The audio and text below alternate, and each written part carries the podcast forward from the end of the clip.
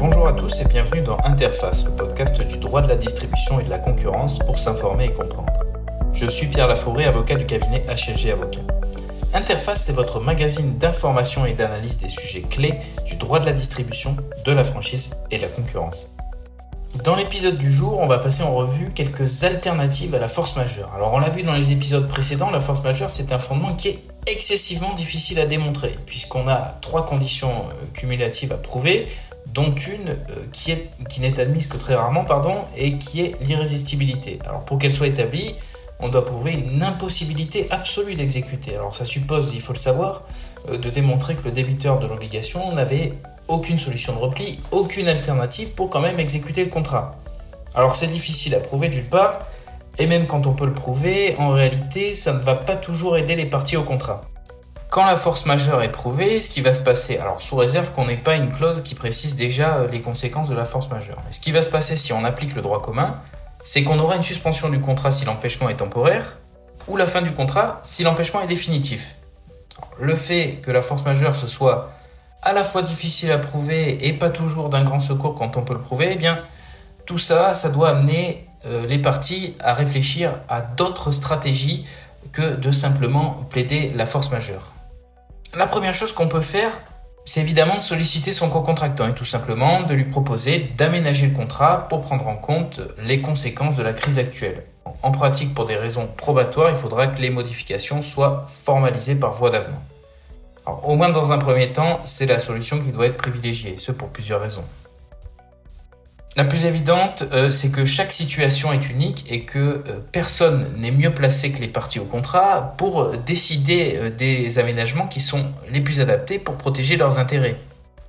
Par exemple, si on a signé un contrat qui prévoit qu'une prestation doit être exécutée à une date qui tombait pendant le confinement, ah, tout simplement ce qu'on va faire, c'est qu'on va se mettre autour de la table et chercher une nouvelle date pour exécuter la prestation et éventuellement décaler la facturation et les paiements en conséquence. L'autre avantage de cette solution, c'est que ça permet d'avoir de la sécurité juridique, de la visibilité sur la poursuite du contrat. En cas de contentieux, on pourra euh, produire l'avenant qui a été signé et dire voici ce qu'on avait renégocié et voici ce qui doit s'appliquer. L'inconvénient, c'est qu'il faut avoir euh, en face de soi un co-contractant de bonne foi et ouvert à la négociation. La liberté contractuelle fait que bien sûr, on ne va pas pouvoir forcer son co-contractant à conclure un avenant. Alors si on a quelqu'un d'inflexible en face, c'est à ce moment-là qu'on va déployer un argumentaire sur la force majeure ou l'imprévision euh, par exemple. Mais euh, ce qui doit être privilégié en premier, c'est une solution euh, contractuelle. En deuxième point, ce qu'on peut faire aussi en parallèle, c'est vérifier si des mesures législatives ou réglementaires sont susceptibles de nous affecter. Alors on va prendre un exemple. On a une ordonnance du 25 mars 2020 qui prévoit la neutralisation des sanctions du défaut de paiement dans les loyers professionnels et commerciaux pour les preneurs éligibles au fonds de solidarité. Attention, euh, ce n'est pas une annulation des loyers, hein, c'est simplement euh, la suspension euh, des sanctions du défaut de paiement. Si on est concerné en tant que preneur, la conséquence, ben, ce sera que le, le, bailleur ne va pas pouvoir activer les clauses pénales, les clauses résolutoires ou mettre en jeu les cautions si on a des défauts de paiement qui concerne, attention c'est important, des loyers qui sont échus euh, pendant euh, la période juridiquement protégée. Ce qui est euh, échu avant et après cette période n'est pas concerné. L'inconvénient de ce type de mesure, c'est que comme toutes les mesures exceptionnelles, ben, bien sûr, elles ont un champ d'application limité, ce qui fait que en tant que preneur, si pour une raison ou pour une autre, on n'est pas éligible au fonds de solidarité, bien, on va passer complètement à côté. Dernier point qu'on va évoquer, alors bien sûr l'idée n'est pas d'être exhaustif, hein, mais c'est plutôt de, passer en revue les fondements les plus communs. Alors dernier point, c'est le régime légal de l'imprévision. Alors si, en tant que partie à un contrat, on est affecté par l'épidémie ou par les mesures sanitaires, mais que pour autant, on n'arrive pas à démontrer la force majeure ou deuxième possibilité, on n'est pas intéressé par les conséquences de la force majeure, eh bien ce qu'on va, ce qu'on va tenter de faire, c'est de se prévaloir du régime légal de l'imprévision. Alors qu'est-ce que c'est?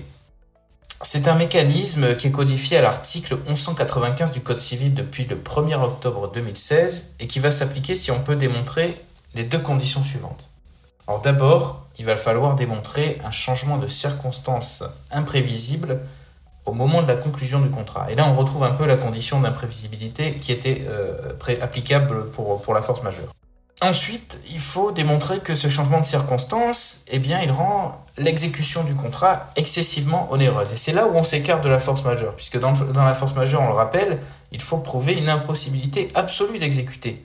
Alors, dans l'imprévision, même si bien sûr on n'a pas de jurisprudence de la Cour de cassation sur laquelle on pourrait s'appuyer pour dire ce que c'est euh, l'exécution excessivement onéreuse, il semblerait qu'en termes probatoires, ce soit un fondement qui soit quand même plus facile à mettre en œuvre que la force majeure. Ça peut concerner potentiellement plus de situations.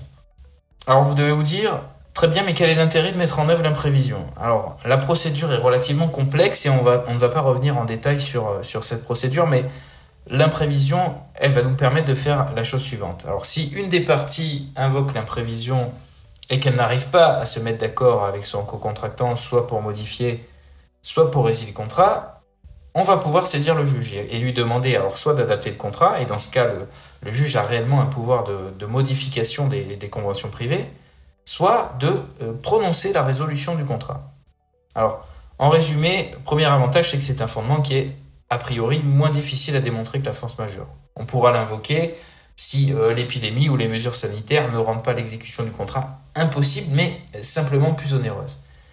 Et deuxième, euh, deuxième avantage, c'est qu'on va pouvoir demander au juge de modifier le contrat et quelque part de forcer euh, son co-contractant pardon, à conclure un avenant. L'inconvénient majeur de ce fondement, c'est qu'il ne dispense pas la partie qu'il invoque d'exécuter ses obligations initiales tant qu'un accord n'a pas été trouvé avec la partie adverse, si on peut se mettre d'accord, ou tant que le contrat n'a pas été modifié ou résolu judiciairement.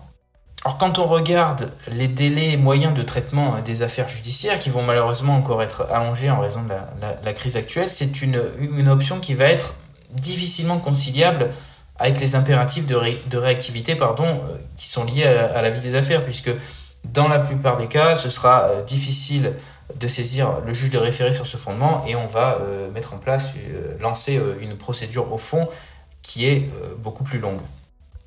L'autre inconvénient, on, l'a dit, c'est qu'on n'a pas de sécurité juridique. Aujourd'hui, l'expression exécution excessivement onéreuse, euh, quelque part, personne ne sait exactement ce que ça veut dire. Donc on va avoir euh, des débats euh, animés sur cette question et les parties sont un petit peu dans l'inconnu. Et enfin, deux limites qu'on doit relever, c'est que ce mécanisme n'est applicable qu'au contrat conclu après le 1er octobre 2016 et l'imprévision n'est pas d'ordre public. Donc, ce qui veut dire qu'avant euh, de l'invoquer, il faut bien regarder son contrat et vérifier euh, si on n'a pas une clause qui l'exclut ou qui euh, aménage le régime légal, ce qui est souvent le cas dans, dans les baux conclus avec des bailleurs institutionnels. Voilà pour les alternatives à la force majeure.